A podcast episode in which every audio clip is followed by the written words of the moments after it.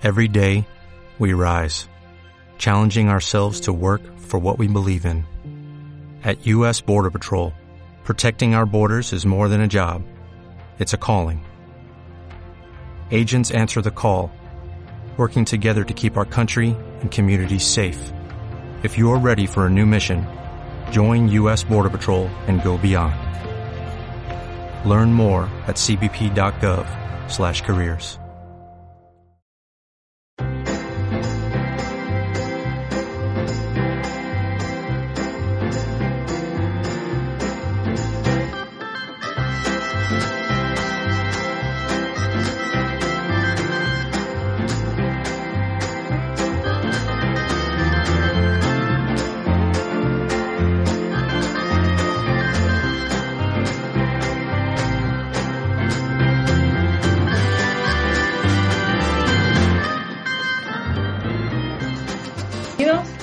episodio de la segunda temporada de MacPoint On Air. En este episodio vamos a hablar de Viva Topics y las redes de conocimiento basadas en inteligencia artificial. Además, tenemos un invitado que se llama Mark Pazarin. Eh, es Principal Engineer en Microsoft y trabaja en el departamento de Microsoft Viva Topics. Así que nos va a contar todo lo que él sabe y todo lo que está haciendo Microsoft en ese aspecto. ¿Qué tal, Mark? ¿Cómo estás? Hola, pues bien. Pues bien. bueno, primero eh, eh, quiero un poco conocerte más. Eh, bueno, tú y yo nos conocemos de, Seattle, pero quería preguntarte un poco cómo empezaste en el mundo de la tecnología y cuáles son tus raíces. Pues, pues empecé, pues no sé, como un crío, a los 10 años tuve mi primer ordenador y empecé jugando al PC Fútbol. Empecé jugando al PC Fútbol y, y de ahí bien con el ordenador y con curiosidad por, por cómo funciona. Siempre he tenido un interés en este, entender cómo funcionan las cosas, incluso sistemas y historias. Y, y, de ahí pues fui empezando. Y luego una historia que me parece un poco curiosa en cómo empecé en el instituto. Eh, tenía que hacer el trabajo de investigación. En mi caso, mi trabajo de investigación, y esto estamos hablando de principios de los 2000, fue un, una aplicación que tú eliges un tema, eliges unos colores, eliges un, layout, añades un contenido y te genera websites. Ostras, qué chulo, ¿no? Sí, no sabía, que, no sabía que SharePoint existía en ese entonces. Básicamente era una versión cutre de lo que es SharePoint. Entonces sí que me pareció un poco a cerrar el círculo cuando terminé trabajando para hacer un producto de verdad que es exactamente eso. Muy bien, muy bien. Y mm, ahora mismo estás trabajando en, Microsoft, en Microsoft, en, Seattle. Eh, ¿Cómo es tu trabajo y cómo es tu día a día como eh, principal software engineer? Pues me gustaría decir, estoy escribiendo código todo el día, estoy haciendo que salga todo. Hay muchas reuniones, hay que definir, o sea, cuáles son los siguientes problemas que vamos a resolver, qué trabajo hacemos, a conseguir que, especialmente en un equipo como, como el de Viva Topics, hablar con partners, asegurarnos de que todas las aplicaciones en las que hay topics pues están todos contentos, que todo va bien, eh, planear luego un montón de code reviews para tanto mi equipo como equipos con los que trabajo y sí, también escribo código. Cuando te refieres a, reuniones con partners, son dentro de Microsoft, ¿no? Todos los productos que están integrados con Viva Topics, eh, como Outlook, Teams, eh, Word, todo lo que sea, pues que estén todo el mundo utilizando las, las APIs y que sea todo consistente, ¿no? Sí, al final Microsoft es una empresa tan grande que cada producto podrías considerar que es su propia empresa. Entonces, uy, vamos a hablar con Offices. Pero esto todo es Microsoft 365. Sí y no. O sea, lo más cerca que estoy de Word es un vicepresidente ejecutivo. Claramente, si quiero hablar con ese compañero, no sube para arriba hasta allí y vuelve a bajar. Entonces, hay que generar relaciones como si fuera básicamente otra empresa. Es, es un partner. Qué interesante. ¿Y mm, qué tecnologías utilizas cuando eh, no estás de reuniones, cuando estás programando? ¿Qué hay ah. por detrás en Viva Topics? Pues yo estoy trabajando específicamente en la parte de experiencias y, y en principio la gran mayoría de lo que hay en Viva Topics es en web, con lo cual es todo programación web en el cliente. Estamos trabajando con, bueno, con TypeScript, con React, en el, en el backend cuando, cuando toca ayudar por ahí a C Sharp. Pero te diría que es, o sea, todo TypeScript y, y React. Ha llegado a un punto en que todo es React ahora. Recuerdo al principio que había algo de Angular, había handlebars. Llega un momento en que todo se migró y, sí que cada producto tiene sus peculiaridades en cómo se escribe el código, cómo funcionan los sistemas de build, etcétera, pero al menos todo se puede leer en el mismo lenguaje. Mm, vale. Y bueno, Viva Topics al final es un producto muy nuevo, reciente. Eh, antes de Viva Topics, eh, ¿en qué estabas trabajando y bueno, cuánto tiempo hace que estás en, Viva Topics? Pues antes de, antes de Viva Topics, del equipo en el que estoy, que hace Viva Topics, estaba trabajando en, en SPFX, el, SharePoint Framework. Ah, básicamente estaba en el equipo que construyó el SharePoint Framework. Uh, toda la parte de carga de la página desde el servidor, toda la parte de carga de librerías y, y webpars y asegurar que se renderiza en pantalla, yo estaba haciendo eso. Qué guay. Ah, ¿Cómo viviste? Porque ese momento de SPCX fue bastante revolucionario para los que trabajamos con SharePoint, el poder empezar a hacer webparts en las páginas modernas, las extensiones, fue un poco algo que llevábamos pidiendo desde hace mucho tiempo, ¿no? El tener esas herramientas y esta nueva plataforma de desarrollo y que al final ha tenido mucho éxito y, y al final con SPFX también ahora puedes hacer aplicaciones en Teams, etcétera. ¿Cómo viste ese periodo? ¿Fue, ¿Hubo mucha presión o fue muy emocionante al, ir viendo cómo todo el mundo adoptaba el producto? Pues te diría que al principio lo, lo mejor que tuve es en, estando en Microsoft. Era un producto literalmente nuevo. O sea, SharePoint no tenía nada en el cliente de esta manera. Estamos reescribiendo SharePoint. O sea, todo el model SharePoint es básicamente una nueva reimplementación de, todo el frontend de SharePoint. Y, empezamos de cero. Entonces, es que recuerdo que una de las primeras reuniones es, oye, ¿y al repositorio cómo lo llamamos? O sea, del nivel de no hay código, es, sí, sí, hay que poner el código.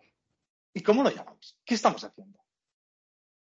y, a partir de aquí, pues, construir algo desde cero, incluyendo las herramientas que nos hacían falta para poder construirlo a nuestro, nuestro equipo, digamos, partner. Era el equipo que, que hacía SharePoint Pages y sí que estamos trabajando, pues, muy unidos. Era nuestro primer cliente.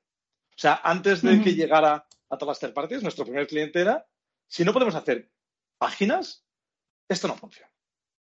Y recuerdo que en cierto momento, poco antes de salir con, la versión 1.0, hubo, hubo tensión.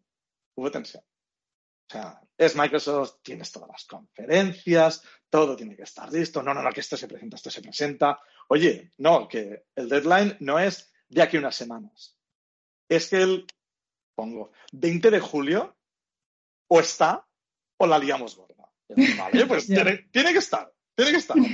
Y recuerdo que los últimos dos, tres meses, creo que fue antes de Ignite, de ese año, fueron intensos. Sí que te voy a decir, fueron intensos. Ya me imagino, ya. Pero, pero la recompensa, o sea, sí que lo vimos con, bueno, cómo se está usando. O sea, hmm. era espectacular el, el, nivel de engagement que generó. Hmm. Que pensamos, digo, bueno, la gente lo va a usar, pero está clásico, no sé qué. No, no, la gente entró en, en tromba y, claro, eso significa también que hay que arreglar muchas cosas, porque cada vez que uno se encuentra, no con un problema, sino algo que no puede hacer, es la de, ok, ¿puede hacerlo?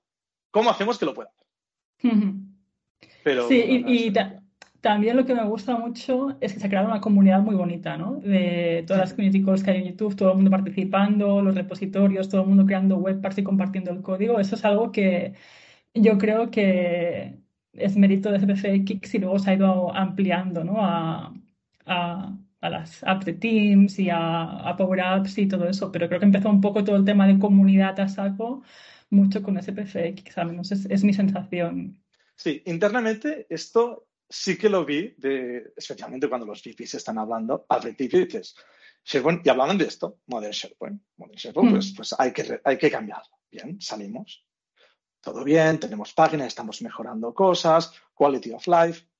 Y ves que SPFX primero sale al fondo de Modern SharePoint, hecho con SPFX.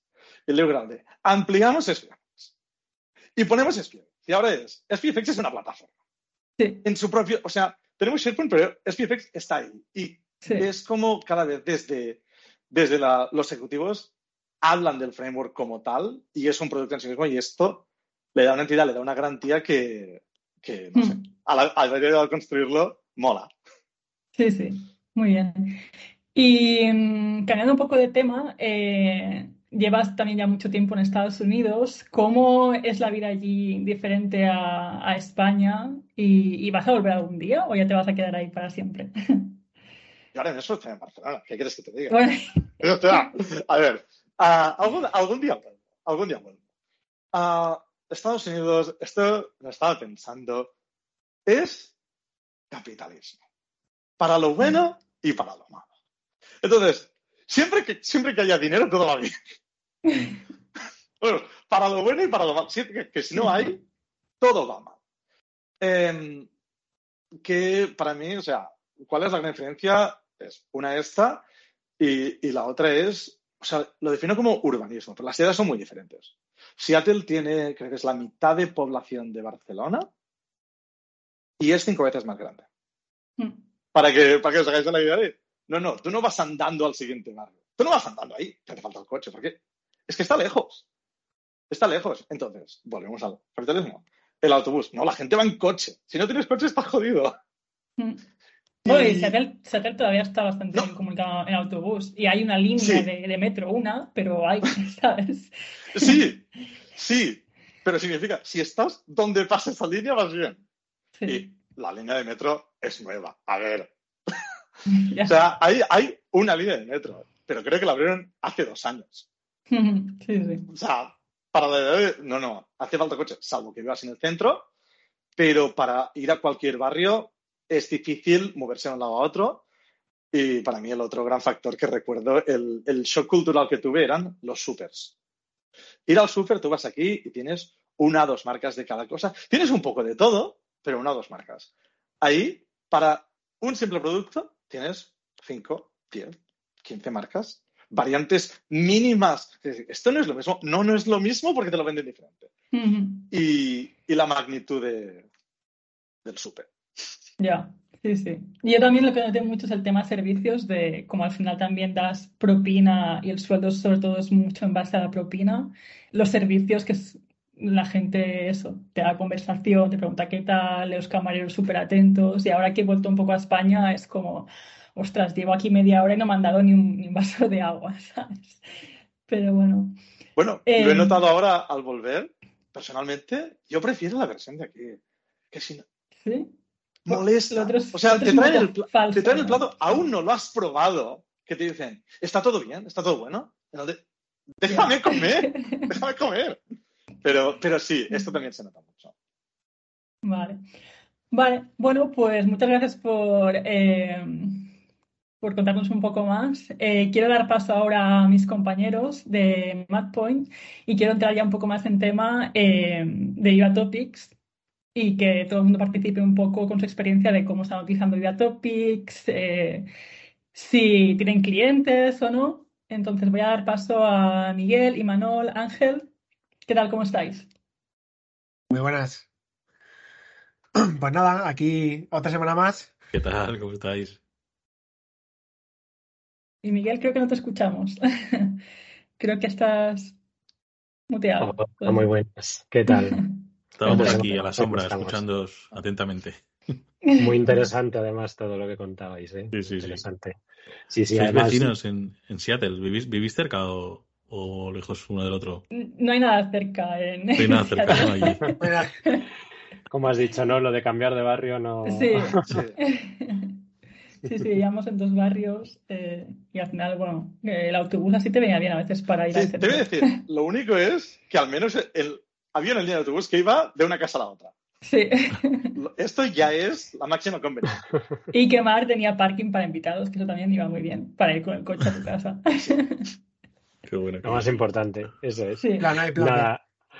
Oye, que además está, ha estado muy interesante todo lo que contabas antes y se nos caía la lagrimita, ¿eh? porque recordamos con, con mucho cariño esos años cuando empezó ese PFX y la gran comunidad que se formó en torno a ello y madre mía, creo que cambiasteis a muchísimas personas, bueno, además de muchísimas empresas, pero a muchísimas personas que nos dedicábamos a SharePoint, que veníamos de unos años en los que, bueno, SharePoint había estado más descuidado de, de lo que debía, ¿no? Y, y, bueno, fue como un subidón enorme para toda la comunidad de, de que nos dedicamos a SharePoint. Desarrolladores o no, da igual, porque es que también afectó a todos. Entonces, bueno, Jubilasteis al famoso editor de contenido. ahí metiendo JavaScript como locos en un web para ahí, oculto todos ahí. Sí.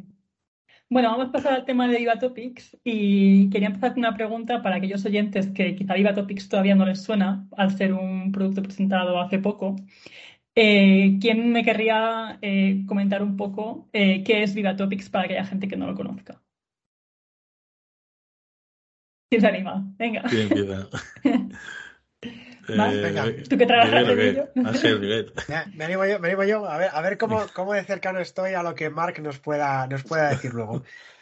Bueno, en este caso, en este caso es un servicio de, de gestión de- del conocimiento, ¿no? Eh, el que utiliza sobre todo inteligencia artificial para ir recopilando información de diferentes fuentes que podamos tener dentro de Microsoft 365, eh, curar ese contenido primero de una forma automática, luego también a través de un Knowledge Manager, ¿no? Un- una persona que se encarga de, hacerlo eh, manualmente eh, y presentar toda esta información en un centro de contenidos, ¿no? En un topic center que le llaman, centro de, de temas, eh, y precisamente con páginas que nos pueden aportar pues esta información concentrada para que no tengamos que estar buscando entre múltiples lugares, de tal forma que podemos tener una descripción de la información, eh, los ponentes, eh, bueno, ponentes, perdón, los expertos, eh, documentación que consideramos que es importante e incluso un grafo de cómo ese término o ese topic se, se relaciona con el resto.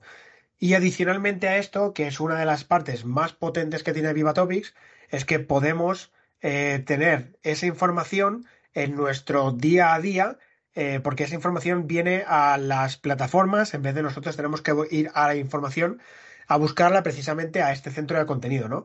Eh, ya lleva unos meses, bastantes meses en SharePoint, se ha puesto hace unas, eh, también unos pocos meses en Outlook y todos estamos deseando que llegue a Teams. No sé si preguntarte, Mark, cómo ha ido de fino con respecto a la Me, definición. ha- me ha encantado, me ha encantado. No lo podría haber hecho mejor. Bueno, pues Aquí hay mucho preventa, luego, ¿eh? Se nota. luego, luego te paso el currículum ahí por debajo y ya está, no pasa nada. No, a ver, eh, yo creo que, que Viva Topics es uno de los elementos más importantes para la gestión del conocimiento, dado que SharePoint eh, históricamente ha sido un repositorio documental para ello. Y creo que es uno de los elementos más importantes de, que, que puede haber ¿no? dentro de, de la plataforma. Eh, en este caso, una pregunta que te puedo lanzar, Mark, es ¿qué volumen más o menos de información eh, puede gestionar Viva Topics por detrás? Em, te voy a responder. Si está en SharePoint, si está en SharePoint, lo puedes ¿El gestionar. que aguantero? A ver, sí. En el, en el fondo, Viva Topics está, o sea, como producto, sí que es un producto separado y todo lo que ves, pues está por encima de eso, pero todo el sistema de backend, toda la infraestructura es la misma. O sea, no guardamos el contenido en un sitio diferente, no lo indexamos de una manera, es toda la misma infraestructura que se usa para guardar contenido en SharePoint. Entonces, al final, Microsoft tiene SharePoint, tiene Exchange, tiene Teams con, con todo lo que se supone. Maneras de guardar contenido tenemos. El problema luego es organizarlo y encontrarlo. Entonces, no es, no genera unos límites en este sentido, pero sí que ayuda a, a encontrarlo más rápido. Y la seguridad, Mark, porque esto es un, es un tema que te quería preguntar, por ejemplo, la seguridad, ¿cómo la controláis? Por ejemplo, cuando la integración sea, por ejemplo, con canales de Teams, solo van a poder tener acceso a, a esos topics las personas que tienen acceso a ese sitio de SharePoint, por ejemplo. Creo, que, es que es que me voy a poner muy técnico y no quiero. Y no quiero. Pero No, eso estamos, básicamente, ¿no? no, no, no. El, el acceso a topics está regulado en base al contenido de un topic al que el usuario tiene acceso. Es decir, imagínate que tú tienes unos documentos que hablan de un proyecto secreto, pum, pum, pum, pum, pum, y esto está guardado en un sitio de SharePoint al que solo el equipo que hace eso. Esto, si tú no tienes acceso a esos documentos, el topic generado con eso, tú no vas a tener acceso al topic. También eh, vi una demo que creo, no sé si se puede ya o no, eh, quizá algunos topics como ocultarlos por si son NDA. ¿Sabes? Si se está trabajando en algún proyecto mm, secreto con algún codename, pues eso como ponerlo como oculto, ¿sabes? Y que no aparezca. Por si a alguien se le cuela o lo que sea por algún documento, que no se genere un topic de, de eso. Sí, te iba a decir, siempre se puede hacer manualmente, pero. Viva Topics, solo usando la AI, es seguro en el punto en el que la organización del contenido dentro de la empresa, o sea, es consistente con la organización del contenido dentro de la empresa. Si todo el mundo tiene acceso a todo, evidentemente todo el mundo tiene acceso a todos los topics. Porque la Sí. información en la cual se basan los, los temas es documentación que está dentro del tenant. Sí. Vale. Por tanto, evidentemente, forma parte del grafo de Office 365, ¿no? Es que yo tampoco quiero entrar muy, ponerme muy Sí, técnico. claro, pero al no, pero es todo lo mismo, en el fondo es todo ya, lo mismo. ya. No lo puedo evitar. Vale. Y yo tengo una pregunta que yo creo que se la voy a robar a mis compañeros porque te la iban a decir en cualquier momento. Y es que, claro, la tengo todo el rato en la cabeza, la, la tengo que soltar. Eh, Bing Chat, Bing Chat, eh, bueno, Bing Chat AI o como queramos llamarle, ¿no? Y Topics. Es decir, eh, seguramente una futura integración, esto puede hacer algo súper potente, ¿no? O no, o sí, o... Igual estoy pre- Mira. preguntando cosas que no puedo responder, pero Eh, bueno. Sí, te voy a contestar con el jefe de mi jefe de mi jefe, Satya, dijo, ella es importante. So- todo, todo lo que te puedo decir es que ella es importante. Vale, vale. Está bien. Pero- Oye, la verdad que eh, es brutal, ¿eh? A mí yo me he quedado asombrado, ¿eh? Te lo juro. He visto vídeos, he visto, lo he probado. Bueno, no lo he probado porque estoy en la lista de espera y todavía no, no lo tengo. Pero me parece muy potente. No sé si atreverme a decir más potente que ChatGPT, pero ostras. Siempre nos vamos, Ahí- nos desviamos en este podcast a, ChatGPT. Ya, ya, que nos vamos, que nos vamos del tema. Que me ha nos vamos. parecido brutal, la verdad. Sí, sí. Eh, vale, yo quería preguntar un poco eh, cómo está siendo la adopción de Diva Topics. Eh, y esto no es una pregunta a Mar, pero si en vuestra empresa utilizáis Diva Topics, eh, si en- como consultores ves algún cliente que lo está utilizando, lo estáis recomendando, os piden demos, ¿cómo veis la adopción Pues, del producto? pues mira, a nivel interno nosotros lo usamos mucho. Lo implementamos pues casi al principio.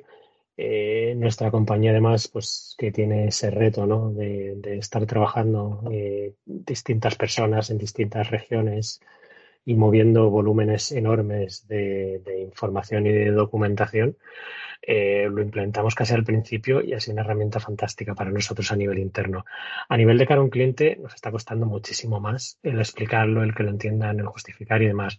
Pero nosotros, o sea, y, lo digo personalmente porque lo uso muchísimo, eh, me ha ayudado, eh, sobre todo eh, porque al final encontrar información más o menos te podías apañar con, con búsquedas globales, ¿no? Sobre intranet, sobre el contenido, pero sobre todo encontrar el talento, porque una cosa es encontrar, estar buscando algo sobre un tema y encontrar tres PPTs, y otra cosa es encontrar a las personas que lo han hecho, que te den información de quién mueve esto, de cómo está relacionado esta información, que yo que sé, puede ser un proyecto, un offering o lo que sea, cómo está relacionado con estos otros, ¿no? Todos esos mapas que te hacen entre los distintos topics y, y el tener ahí esos contactos anclados y sugeridos, para mí ha sido una herramienta que, que me está ayudando muchísimo en mi día a día y que a nivel global nos está ayudando mucho a no, re- a no rehacer contenido, a siempre tender a ir a Viva Topics, a buscar qué es lo que hay primero para localizar y luego ya a partir de ahí. Y también, eh, que es muy interesante, eh, una herramienta de promoción interna. Oye, que nosotros pues en nuestra región localmente diseñamos un producto o servicio o un offering y queremos que el resto de las regiones lo conozcan, pues eh, solicitas esa creación de la página de Topics, si no se ha creado ya por la, por la IA, eh, la revisas, la customizas, lo abres a los demás y es una herramienta también fantástica de, marketing interno sobre el trabajo que estás realizando. Entonces, bueno, eh, por esa parte, fantástico. De cara al cliente, igual es porque el castellano, pues hasta hace poco no lo hemos tenido en el producto, pero las conversaciones siempre cuesta mucho. A veces es pues yo creo que es por eso, ¿no? Por el tema de tenemos mucho contenido en español y hasta ahora no, no, no podíamos indexarlo. Eh, otras veces también creo que es por la madurez. Eh, yo creo que en España los clientes no están tan maduros en cuanto al movimiento de la documentación a la nube. Implantación y uso, sí, por supuesto, pero el movimiento de todos esos grandes repositorios, file servers y demás, creo que todavía queda muchísimo trabajo en clientes. Y claro, les hablas de Viva Topics y, a veces se asustan, se asustan y lo ven como algo súper lesano. Eh, no sé vosotros los demás eh, qué, opináis, pero bueno, son un poco las sensaciones que me quedan a mí cuando, cuando conversamos con ellos. Ángel, ¿tú qué opinas? Sí, realmente, realmente es, algo que, decías tú, ¿no? Que, aquí el mercado español no es tan maduro. No sé si aquí Mark nos puede decir un poco o tiene conocimiento de cómo de maduro es este mercado, por ejemplo, allí en, en Estados Unidos, en cuanto a la información subida en la nube, la documentación subida en la nube, ¿no? Porque sin ese paso previo, desde luego, eh, Viva Topics tiene una china muy grande eh, en su zapato de que no va a poder actuar de la forma que se quiere. Como producto en sí mismo es espectacular, pero requiere de un input muy potente que es tener toda esa documentación en la nube. Y, aquí en España, desde luego, no se consigue. Eh, va, muy atrás. No sé, Mark, si allí en, Estados Unidos tenéis una visión más o menos de cómo es el uso de la documentación en la nube y cómo del qué números a lo mejor nos puedes dar alrededor de Viva Topics, si es que tenéis algunos números gordos. Números exactos, evidentemente no te voy a dar, ya. No, está claro. Sin sorpresas, no te los voy a dar. Pero, y en términos de porcentaje, cuántas, cuántas empresas tienen contenido, esto no es que no te lo pueda dar, esto es que no lo sé. Pero lo que, lo que sí veo es que normalmente las empresas que más les interesa son empresas grandes. Yo creo que cuanto más grande la empresa, más le interesa. Y si la empresa ya ha hecho el onboarding, o sea, they drank the Kool-Aid en, en Microsoft 365, si están metidos en el lago, la ventaja sale tan rápido, tan directa, que, que, se ve. Claro, si tú dices, no, quiero este producto, pero entonces te hace falta hacer lo otro, te falta el, el prerequisito. Esto para eso está SharePoint, que es lo primero, de dónde guardar el contenido, pero, claro, esto funciona por encima de todo lo demás. Como un producto por sí mismo, necesita, como bien decías, este, este input y depende de la empresa. Pero en general, las empresas que, sabemos que, están como la Topic ya estaban a 100% con, con SharePoint, etcétera. ¿Y creéis que Syntex, que es precisamente es la plataforma o el servicio que ayuda en este input, eh, tiene eh, o aporta un valor diferencial eh, que luego acabe en Viva Topics? me gusta esta pregunta porque uh, Viva Topics y Syntex se construyeron al principio con el mismo producto. ¿Cómo? ¿Producto un único producto? Originalmente éramos, un, éramos un equipo haciendo una solución sin saber cómo se vendería. Y empezamos. Vamos a añadir AI a Vamos a añadir AI. ¿Qué significa esto? Bueno, vamos a probar con cosas con listas y document libraries y vamos a probar con contenido de documentos y páginas, etc. Y de ahí en cierto momento era, oye, están saliendo dos cosas muy separadas. Ostras, ¿y cómo eran esas, esas sesiones de brainstorming o eran, eran, curiosas porque exploramos cosas que luego no seguimos haciendo, pero al decir, oye, la idea es, sí, pero esto, pero esto no, no lo quiere nadie. Mola, pero no lo quiere nadie. Y, al final lo que, lo que vendemos es lo que los clientes nos dicen que quieren. Entonces, sí que era un, oye, mm, tiramos el plato de pasta a la pared, a ver qué se pega, el que se pega es el bueno, pues ya está. Y entonces, sí que empezó un poco como lo mismo, y Syntex, yo la forma en, que en la que lo veo, que es procesar documentos para, para tenerlo todo en las, en las librerías y todo bien puesto, ayuda a que, a que la gente quiera poner los documentos ahí. Totalmente.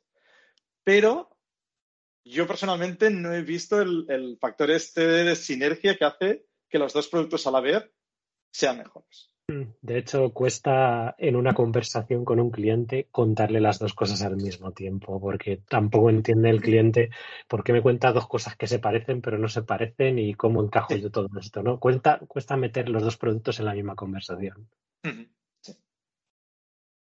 ¿Y, qué opináis? Mi perdón, Alba.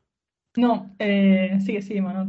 No, es, que estoy pensando todo el rato, por ejemplo, Viva Connections viene ya con, con el licenciamiento, ¿no? Y, y muchos clientes lo montan, ¿no? Y, y es más vendible o digamos que es, es, algo con más casos de uso reales, ¿vale? Pero Viva Topics, mm, ¿qué posibilidades le veis en un entorno? Yo, a, mí me pasa igual, como te has dicho, Miguel, o sea, no, no lo hemos conseguido poner en algún sitio, eh, cuesta mucho de explicar también un poco de, de ver el valor. Eh, o sea, ¿pensáis que tiene igual alguna entrada a través de otro servicio tipo Viva Connections con alguna custom card o no sé? ¿Qué, diferencias le veis? Y hablar un poco sobre eso, ¿no? Sobre las dificultades de Viva Topics versus, por ejemplo, Viva Connections, que quizás tiene más entrada, ¿no? En un entorno real. Yo creo que pasa un poco por la diferencia de la capacidad de desarrollo. Viva Connections te permite generar un frontal ¿no? Donde tú puedes ponerle el contenido que tú necesites y con Viva Topics lo único que tú puedes hacer, si no recuerdo mal, es inyectar contenido o información a través de conectores.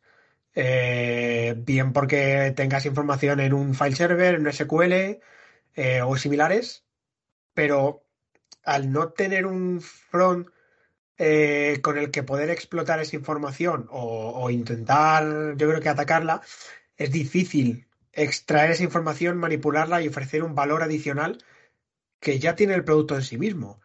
Eh, y que además que la integración que tiene con los propios eh, servicios de Teams, Outlook y SharePoint no se va a lograr nunca en la vida de ninguna forma. Entonces, eh, no lo sé, lo veo complicado, ¿no? Creo que son dos batallas diferentes precisamente porque son dos ámbitos diferentes. el conocimiento y la comunicación son dos patas que se pueden complementar, pero que cada uno tiene su, su, propio, su propia motivación. Pero desde luego es, no sé, quizá el hecho de integrarse con más con la herramienta, lo que pueda ser quizá algún pequeño stopper. No le veo tanto, pero quizá, no sé.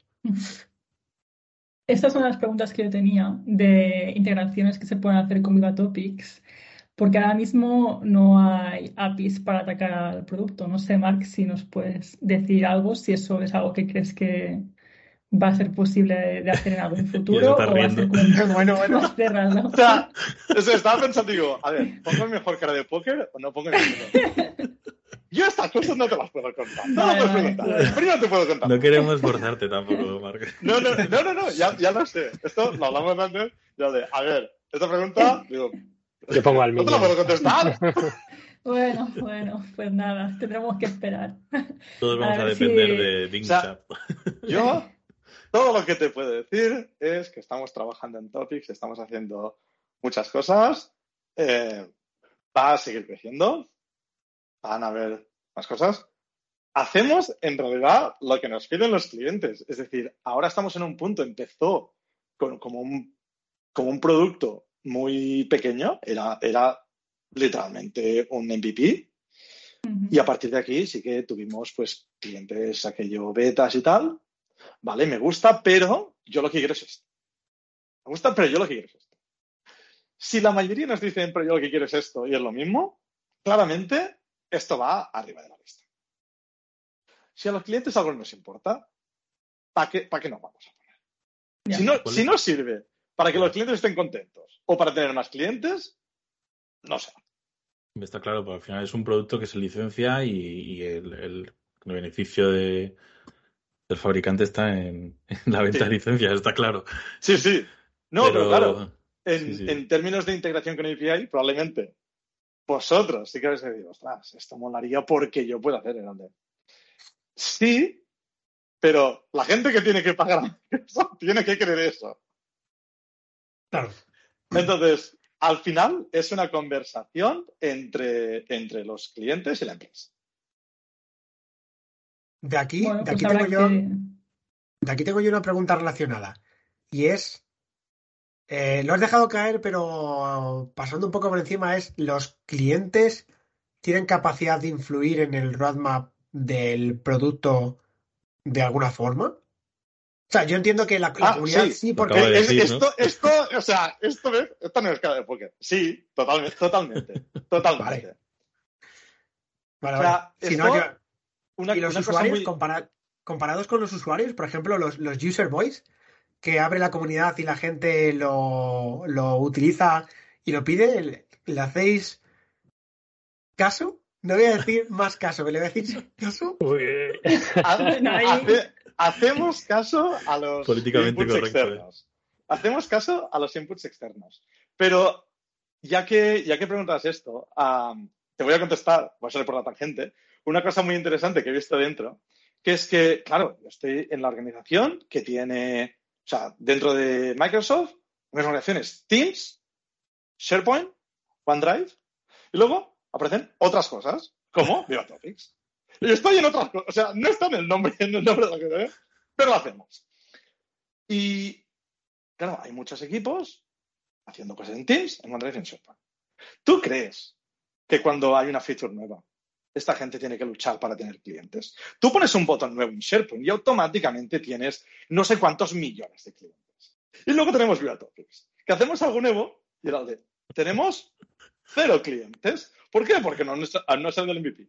Salimos- tenemos Pero nuestro sois primer más cliente. Hostia, es una startup. Sois, sois más innovadores Entonces, vosotros. sí, pero Claro. es- esto cambia el concepto de qué se puede hacer, qué no se puede hacer y qué hay que hacer. Entonces, el foco que tenemos es más parecido al de una startup que al de un producto establecido. Entonces, Vale. si no sirve para ganar clientes, no nos sirve. Celebráis cada vez que hay un cliente nuevo, ¿no? Sí, totalmente, totalmente.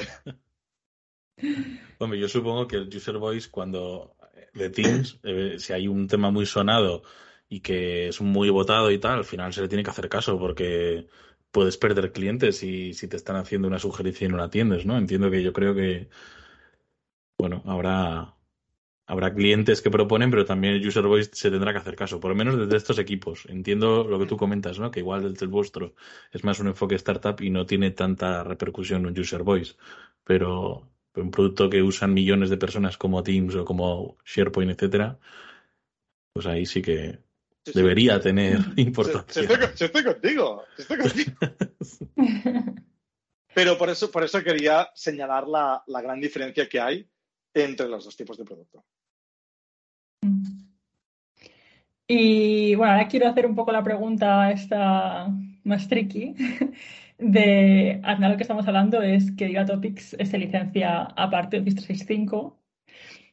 Y um, ¿creéis que de momento el producto aporta suficiente valor y los clientes lo entienden como para asumir esa inversión de pagar una licencia de más? Sobre todo estaba enfocado eh, a Miguel y Manuel Ángel, que vosotros, ¿sabes? Estáis también vendiendo más, Mark está más en la parte de desarrollo. ¿Cómo lo veis cuando tenéis que explicar? No, esto no está dentro de lo que ya estás pagando, es una licencia aparte. Pues mira, precisamente, yo precisamente ayer tuve una conversación de Viva Topics con un cliente que estaba interesado en, en, conocer un poco más el, el producto y lo estuvimos eh, enseñando cómo, cómo iba. Eh, no le disgustó. No le disgustó y cuando llegamos al precio de licenciamiento tampoco le disgustó.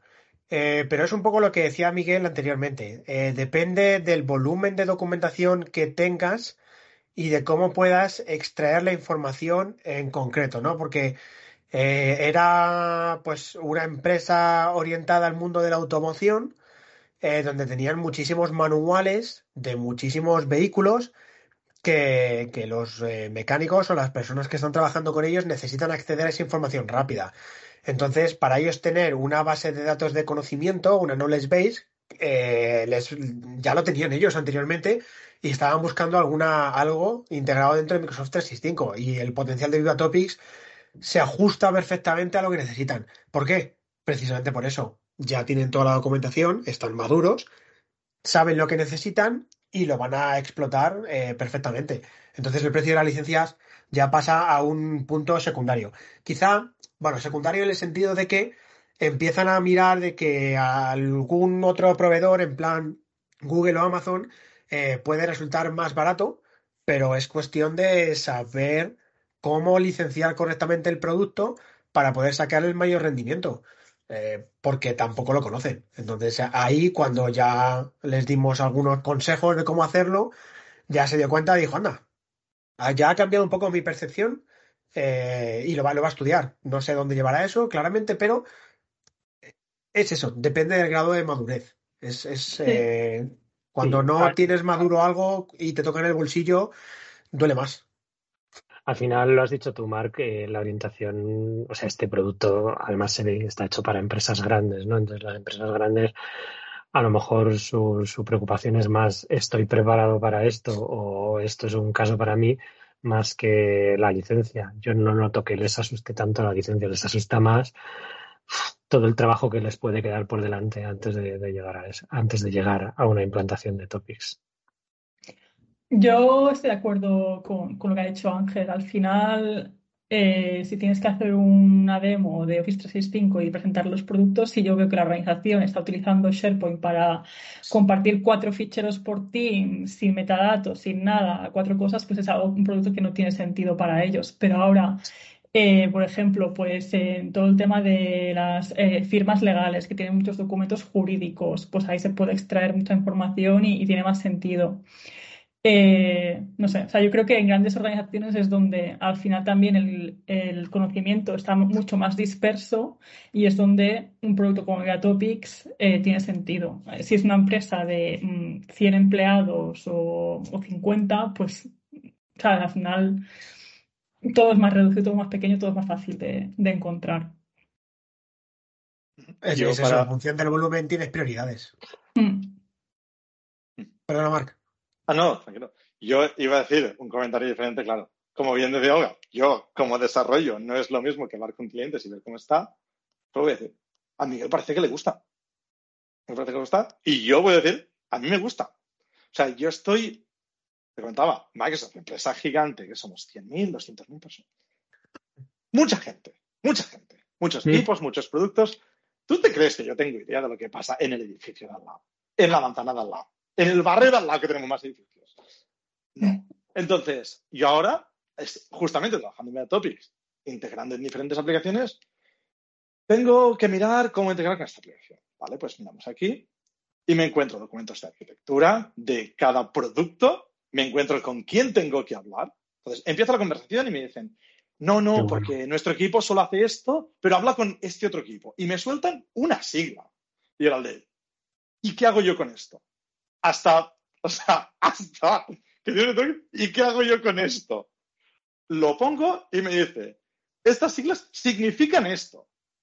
Me da, me da la descripción y al de, vale, pues si lo que me ha dicho tiene sentido con lo que estoy buscando, me da las personas con las que tengo que hablar y me da más documentos. A partir de aquí es, o sea, seguir hurgando, seguir hurgando y al final me he encontrado que me ha ayudado mucho, pues te decía que en, mi trabajo hago código, reviso código y tengo que hablar con par y gestionar. En es, toda esa parte me ha ayudado muchísimo. Qué bueno. Es algo que yo pagaría. A ver, yo estoy en Microsoft, no tengo que pagar, lo estoy haciendo. Aquí, aquí no entraré. No, no, no. Pero es lo mismo que, por ejemplo, trabajar con un portátil o con un monitor gigante. ¿Te cambia? Puede ayudar. Es un factor diferencial. En los dos casos tienes un monitor. Pero puedes hacer lo mismo. Pero lo puedes hacer mejor y más rápido cuando puedes tener dos cosas a la vez en vez de ir cambiando de ventanita. Para mí, el equivalente es ese. De estar en un portátil a tener dos monitores. No, no, puedo hacer más, más rápido. No puedo hacer nada que no pudiera hacer antes, pero no tengo que estar hurgando entre conocimiento sin organizar. Me ha gustado mucho esa comparativa Interesante, con la de la, sí, sí, con la de sí, la sí. pantalla. Joder. Sí, sí. O sea, lo, lo veo Y- como, como calidad de vida. Y, y qué mejor caso que el vuestro, es verdad. Además, eh, claro, compañía global, casi todo entiendo que lo generaréis en inglés, ¿no? Entonces es un caso maravilloso para, para explotarlo y probarlo. Qué bueno, ¿eh? Qué bueno. Claro, más grande que También. vosotros, uf. Sí, que, la- que las hay. Hay empresas más grandes que nosotros, pero es, es un ejemplo, es un ejemplo de, lo- de los de manual. O sea, está ahí. Pero sí que a veces en, en ciertos productos que hemos hecho, en ciertas features, e incluso de antes en, en SharePoint, he visto que en Microsoft como cliente me he encontrado que a veces es de los peores clientes que tenemos. Porque es, antes de dar al público, Microsoft lleva nuestra plataforma al límite. Entonces, era el de, no, no, esto va bien. Sí, pero si lo pones a 200.000 personas de golpe en un solo tenant, ¿qué pasa? El de, pues esto es lo que pasa. y, y a veces es mucho más fácil eh, llegar a clientes que no necesitan ni el nivel de governance, ni la escala, ni el nivel de approvals y todo, que Microsoft sí que tiene. Entonces, sí que... ¿Has y roto, el- has roto alguna vez algo en el, en el entorno de Microsoft? ¿Con algún commit? sí. sí. ¿He roto algo? Sí. ¿Llegó a producción? No. bueno, Ah, bueno. Pero, pero sí. Sí. Sí. Oye, de las funcionalidades que tiene Viva Topics, o, o, por ejemplo la pantalla de- del Topic, ¿cuál es la, la favorita ahora mismo? O que, por ejemplo, es la que tú usas más. Porque yo, por ejemplo, lo que encuentro muy útil es el tema de las personas que están relacionadas con el Topic, porque es algo que al final los documentos y así más o menos los puedes encontrar por el search, por el título y tal, pero las personas y así yo creo que lo hace bastante bien y, queda bastante bien ahí definido porque además se puede ir ajustando. ¿Vosotros qué, qué os, qué os parece? ¿Tenéis alguna, algún tema en plan favorito de, de Topics? Yo lo considero también que es uno de los más importantes porque para buscar conocimiento concreto, y no quiero hilar con lo que hemos dicho al principio, ¿no? Y a lo mejor ya podemos tirar por inteligencias artificiales, eh, pero sobre todo porque las personas también eh, acaban ofreciendo a veces un valor diferencial a la hora de, de expresar su experiencia y sus opiniones al respecto. Por lo tanto, eh, disponer del conocimiento, pero eh, tener esa conexión rápida con las personas que han explotado ese conocimiento y te pueden dar eh, otros puntos de vista o otras capacidades, yo lo veo, vamos, súper positivo y súper potente.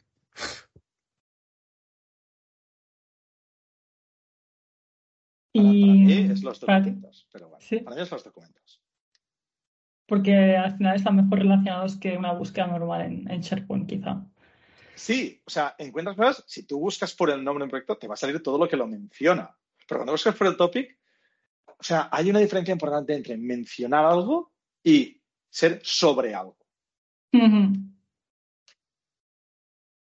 Vale. Aquí hemos Sí. mencionado ChatGPT cuatro veces. ¿Esta conversación vale? No, pero lo hemos mencionado. Entonces, si yo busco ChatGPT ahí y me sale este, esto no me sirve. Pero Ujú. técnicamente en el contenido está. Entonces, tiene sentido estar en una búsqueda. Pero si yo busco sobre Viva Topics, oye, es, este podcast va de eso. Entonces, es el aboutness. Y para mí, el encontrar documentos que sobre el tema es mucho más rápido y eficiente que no la búsqueda. Sí, sí, sí, Bueno, a pero- mí me ha cambiado la forma en la que busco contenido. ¿eh? Es mucho más ágil, mucho más rápido y se agradece muchísimo. También me encantan los, lo que lo he dicho antes, los mapas que te hace la página de Ivatubis para relacionar con otros topics. Es un poco ese eh, espíritu Wikipedia, ¿no? De yo estoy leyendo sobre un tema, pero quiero saber más y entonces encuentro relaciones y me voy a otro y me sigo moviendo y al final te enganchas y, y- no paras. Si, si eres alguien curioso que quiere aprender o, o que le gusta el tema que, que estás leyendo, pues puedes seguir, seguir ampliando información y demás. Y creo también que, que- que es una feature muy chula. Mira, Chat- ChatGPT sería uno de esos puntos que se conectan con el tema de Video Topics. Si nosotros fuéramos una, una topic page. Con un conector, ¿no? Claro. Pero ¿para qué ChatGPT teniendo... Lo hemos mencionado, tiene relación con el tema, aunque no es el tema en concreto. Entonces es, es potencial, al fin y al cabo. Es cómo se relacionan los temas entre ellos mismos. No te vas a poner a hablar de, no sé, cualquier otro producto que haya que no tenga relación. Está Claro, claro. ya estás, estás consultando información fuera del tenant, ¿no? O sea, Estás, ¿El grafo? estás- claro, si, si lo vinculas con una IA de este estilo, estás... Ah, no, no, no. El, el grafo, el grafo lo que te hace es te conecta con otros temas dentro de tu organización que están Claro, claro. relacionados con el tema que tú estás trabajando, pero dentro, siempre dentro del ámbito de tu organización. Si hay, perdón, si hay diferentes páginas, no sé, hablando de otros productos o lo que sea, en el que eh, estamos uniendo de alguna forma Topics y Chat- ChatGPT o cualquier otro tema, eh, por el hecho de tener esa conexión, el grafo te va a pintar esa conexión más débil, más fuerte, en función de las veces que se mencionen a lo largo de tu organización, pero con eso te construye un grafo. Entonces, eh, bueno, me parece que hay hasta dos niveles, tres niveles de, de saltos, aquí no, no me acuerdo exactamente, pero bueno, te permite construir esa, esa relación que al fin y al cabo es un poco lo que ha comentado Miguel, de poder ir saltando en la Wikipedia de, de todo ello.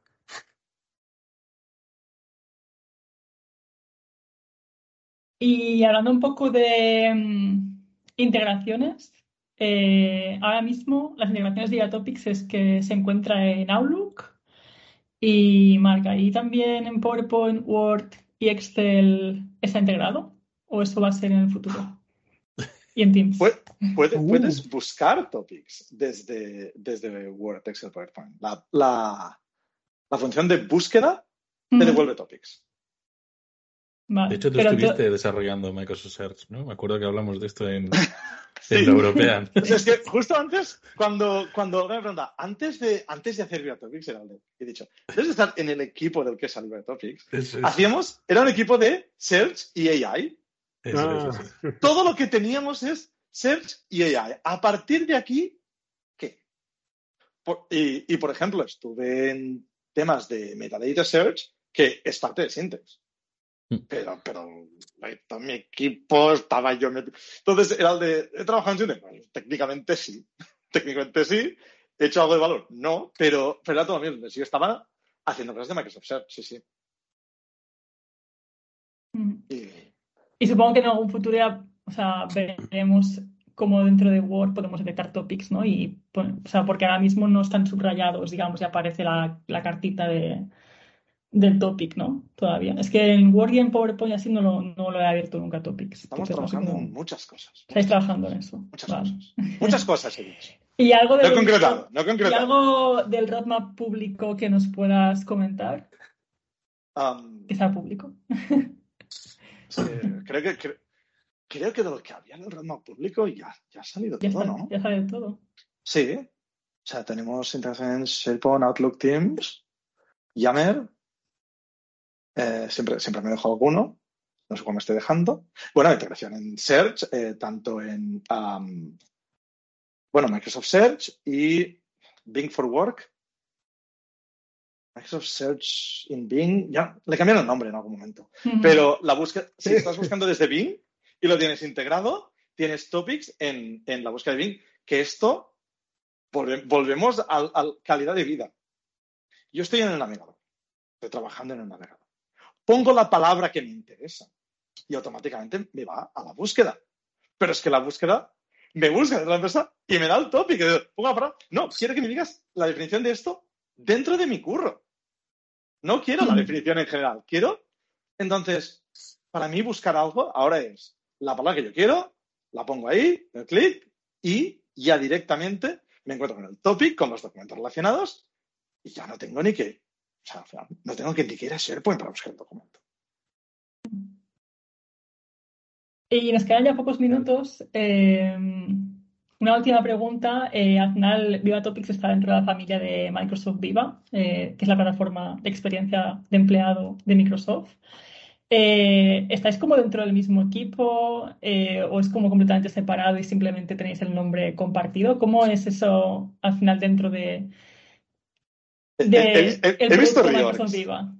He visto reorgs en Microsoft alrededor de esto Ah, en nuestro caso, estamos separados del resto de Viva por, por un, bueno, por el tema de cómo empezamos.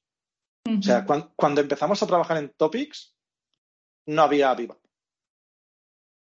Yo no iba a hablar de Viva hasta que, hasta que ya teníamos un producto más o menos sólido. Recuerdo que Satya lo presentó como Project Cortex, Otro, otro Ignite. Pues Sí, sí, era sí. Project Cortex, era Project Cortex. Y este un día llegan y me da a todos, oye, que se llama Viva Todo. Y digo, ah, pues bien, finalmente sale un nombre. Pero... Vamos a Pero, poner licencia. bueno, era, era una pregunta. O sea, tenemos un producto, ¿cómo lo vendemos? Yo recuerdo el- en, ¿qué fue? Hubo un Content Kitchen que, que estábamos presentando todo lo que estamos haciendo con Topics. Mientras lo hacíamos, y recuerdo que la pregunta es, ¿y esto cuánto nos va a costar? La respuesta es, aún no lo sabemos, estamos evaluando opciones. Ahora ya lo sabemos. Ahora que se puede comprar, ya lo sabemos. Pero recuerdo que esto fue un tema de discusión dentro. Ahora la licencia creo que son unos 5 dólares por usuario, ¿no? Si no recuerdo mal. Eh, Sí. diría, que, diría que sí, y luego está la suite entera que incluye Topics y todos los otros productos. Ju- ¿Jugáis al fútbol los de Viva Topics contra los de Viva Insights? ¿O no? ¿Hay Ah. rivalidades ahí o no? O ni os conocéis. Eh, Cricket. no, no, con, con Viva Inside, con Viva Inside sí que nos conocemos. Pero no, no hay, una, no hay una relación tan estrecha entre los diferentes productos de Viva. Al final son productos diferentes y te voy a decir, lo mismo que tú te compras. En 65 tienes Word, Excel, PowerPoint, tienes OneNote, tienes SharePoint, tienes OneDrive. La mitad no se conoce con la otra mitad. Joder, ya ves. Interesante. Bueno, mm, ¿alguna última pregunta antes de despedirnos? ¿No? No, Bueno, la- pues- a mí me ha parecido muy interesante todo lo que has contado, Marc. La verdad que bueno, entendemos que hay cosas que no puedes contar. Claro, Es complicado, Inferimos ¿eh? que el producto va a tener mucha evolución. Sí, estamos Así haciendo muchas cosas. Muchas cosas. Muy bien, muy bien. Tenemos ganas ya del build, del Ignite después a final de año. A ver, a ver qué nos contáis Novedades. próximamente. Sí, sí. Bueno, pues muchas gracias, Marc, por haber venido. Eh, la próxima vez también que vuelvas por Barcelona te volveremos a invitar para la, el- el- la season, la, la- la temporada 3. y así nos, va- nos puedes ir contando si sigues todavía en Viva Topics, pues cosas de Topics, o si te ha saltado ya algún otro nuevo producto más revolucionario, pues lo que estés haciendo ahí. Y nada, eh, también simplemente anunciar que a partir de la semana que viene, en vez de eh, reunirnos aquí los miércoles, van a ser los jueves. Así que os esperamos el próximo jueves con un nuevo invitado. Muchas gracias por escucharnos y hasta la próxima semana. Adiós. Chao. Muchas gracias.